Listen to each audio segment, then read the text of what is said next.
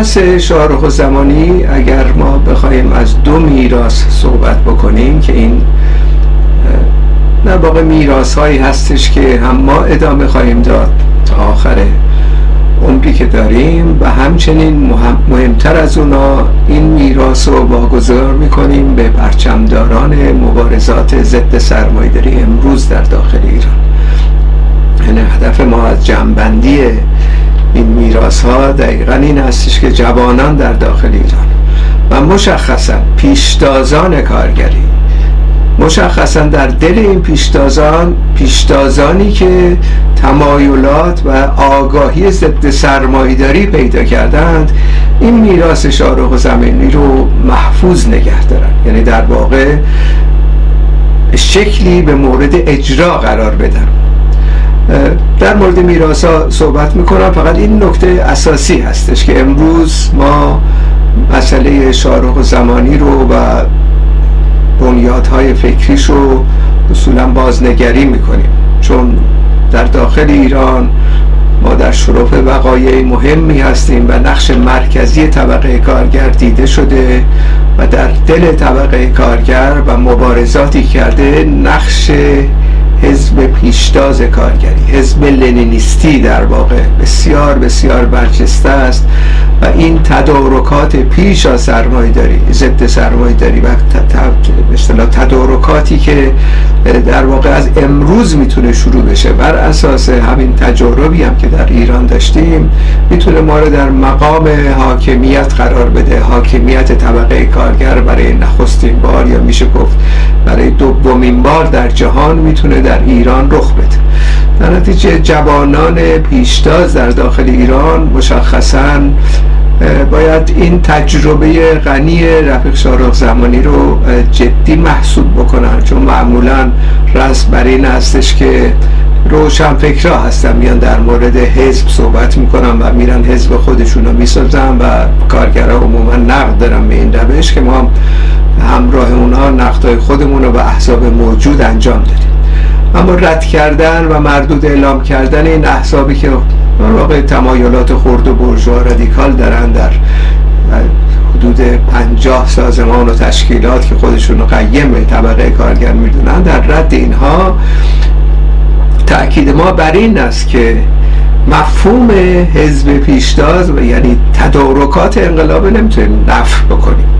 در واقع دو موضوع دیگه است. یک انحرافی هستش در دل بسیاری از سازمان های سیاسی به وجود اومده در چهار دهه گذشته و این انحراف در واقع انحرافیه که اصولا اعتقادی به حاکمیت طبقه کارگر نداره و اصولا اعتقادی نداره که تشکیلات و تحذب گرایی در داخل خود طبقه کارگر به وجود بیاد. صرفا اعتقاد بر این داره بر اساس یک سلسله فرمول های خیلی خوش که حزبی باید به وجود بیاد اسم حزب هم می‌ذاریم حزب کمونیست ایران و حزب کمونیست کارگری و غیره و غیره.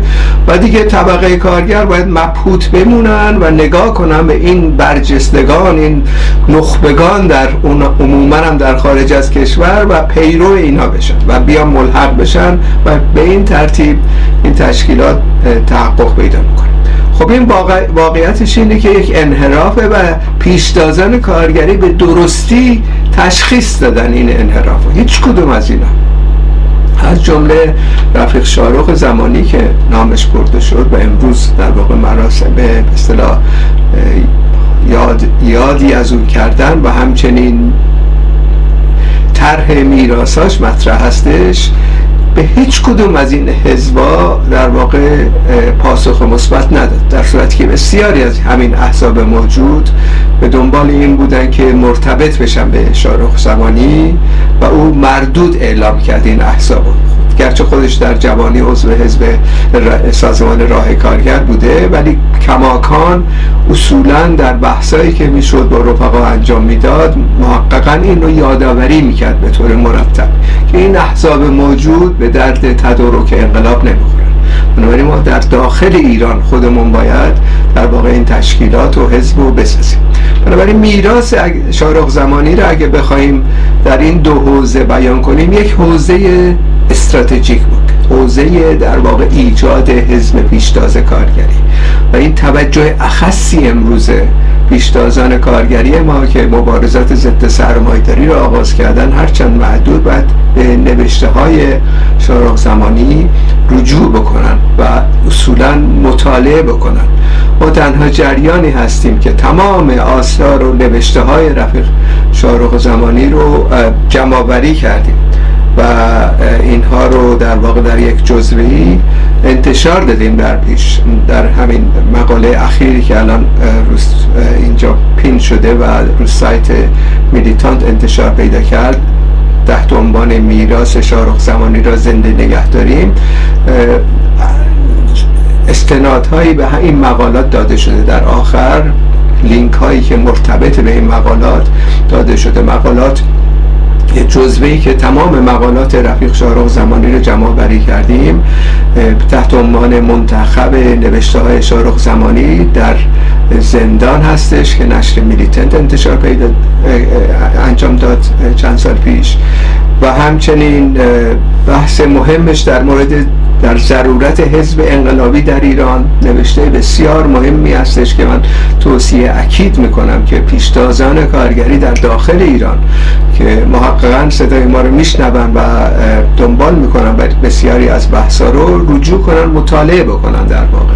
یعنی صرفا مسئله حزب پیشتاز از اصطلاح مارکسیست انقلابی نشأت نمی‌گیره. نشأت تو خود جنبش داره. این نشأت در در واقع گرایش های پیشرونده در درون جنبش کارگری کسانی که از جان خودشون گذشتن داشته و تا آخر عمرش در واقع شارخ زمانی به این اعتقادات به این در واقع عقاید پایبند بود و ادامه داد و توصیه می‌کرد مرتب به تمام جوانانی که در ارتباط باش بودن خصوص دورانی که در زندان بود اینو در واقع طرح می‌کرد و اهمیتش و ضرورتش رو تأکید می‌کرد. بنابراین امروز ما پس از هفت سال که شارخ زمانی رو در زندان به قتل رسانده رژیم ما باید در واقع این نوشته ها رو دوباره مرور بکنیم. ما منظورم پیشتازان کارگری در داخل ایران اونا که در صف مقدم هستند. و این تمایلات به اصطلاح ضد این گروه های سیاسی به جاست. کاملا روشن هستش. منتها از اون تمایلات نباید به اون برخط یعنی آنارشیزم و همینطوری صحبت های کلی کردن افتاد. یعنی مثلا اینکه بریم شوراها رو بسازیم. کار شورایی بکنیم. تمام اینها مستلزم ساختن این تشکیلات مخفی است. تا این رژیم سرنگون نشه آپاراتوس دولتی از میان نره هیچ کدوم از این ماجراهایی که سندیکالیست و جریانات رادیکال سندیکالیست و حتی برخی از کسانی که ضد سرمایداری هستن هم طرح می‌کنن تحقق پیدا نخواهد کرد.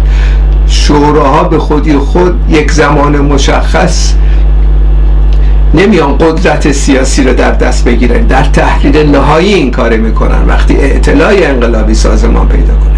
و وقتی هم اعتلاع انقلابی در ایران سازمان پیدا کرد اگر تدارکات پیشین این حزب حزب اخصی که شارخ زمانی در موردش صحبت می‌کنه وجود نداشته باشه مجددا اگر هم این رژیم سرنگون بشه رژیم چنج صورت می‌گیره. از بالا و توسط امپریس و متاسفانه طبقه کارگرم میفته به این دام همونطور که در دام خمینی افتاد در 1357 این مسئله ساختن این حزبی که شارخ زمانی راجع صحبت می‌کنه اساسیه کلیدیه برای جریانات رادیکال ضد سرمایداری کارگر در داخل ایران. یعنی صرفا این بحث روشن فکری هم نیست.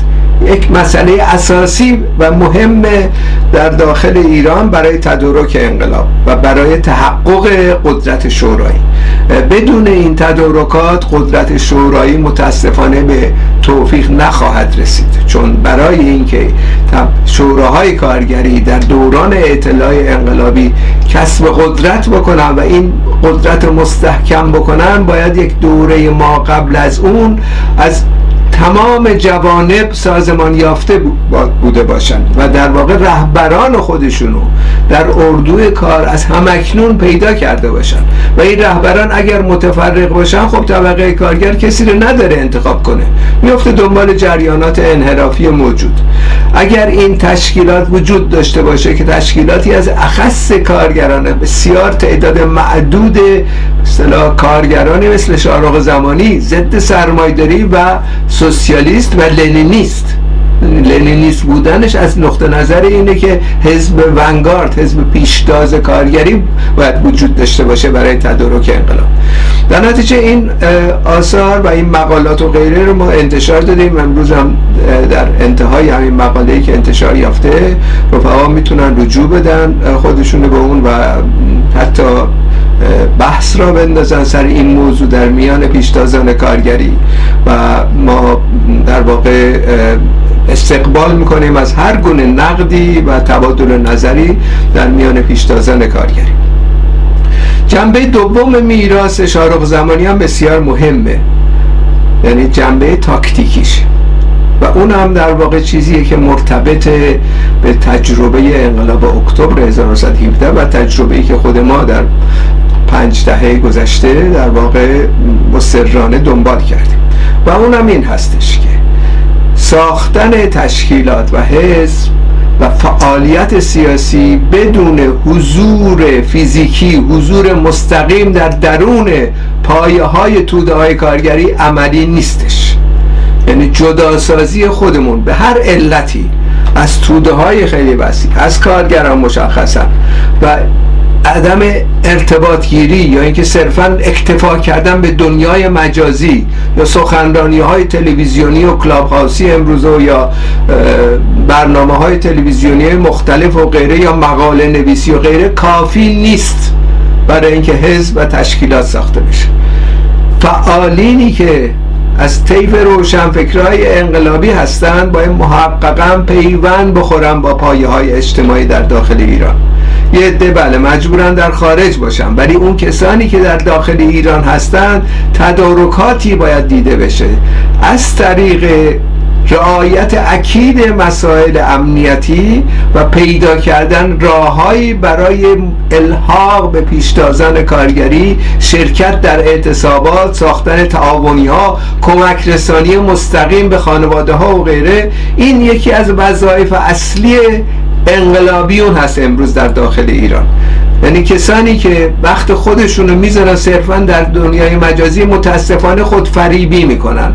اگر صحبت از انقلاب دارن می‌کنن انقلاب سوسیالیستی و اعتقاد دارن خودشون مارکسیستن یا اینکه صرفا اکتفا کردن به رادیو تلویزیون های خارج از کشور اینها کافی نیست. اینها مسائل فرعیه به مسئله اصلی.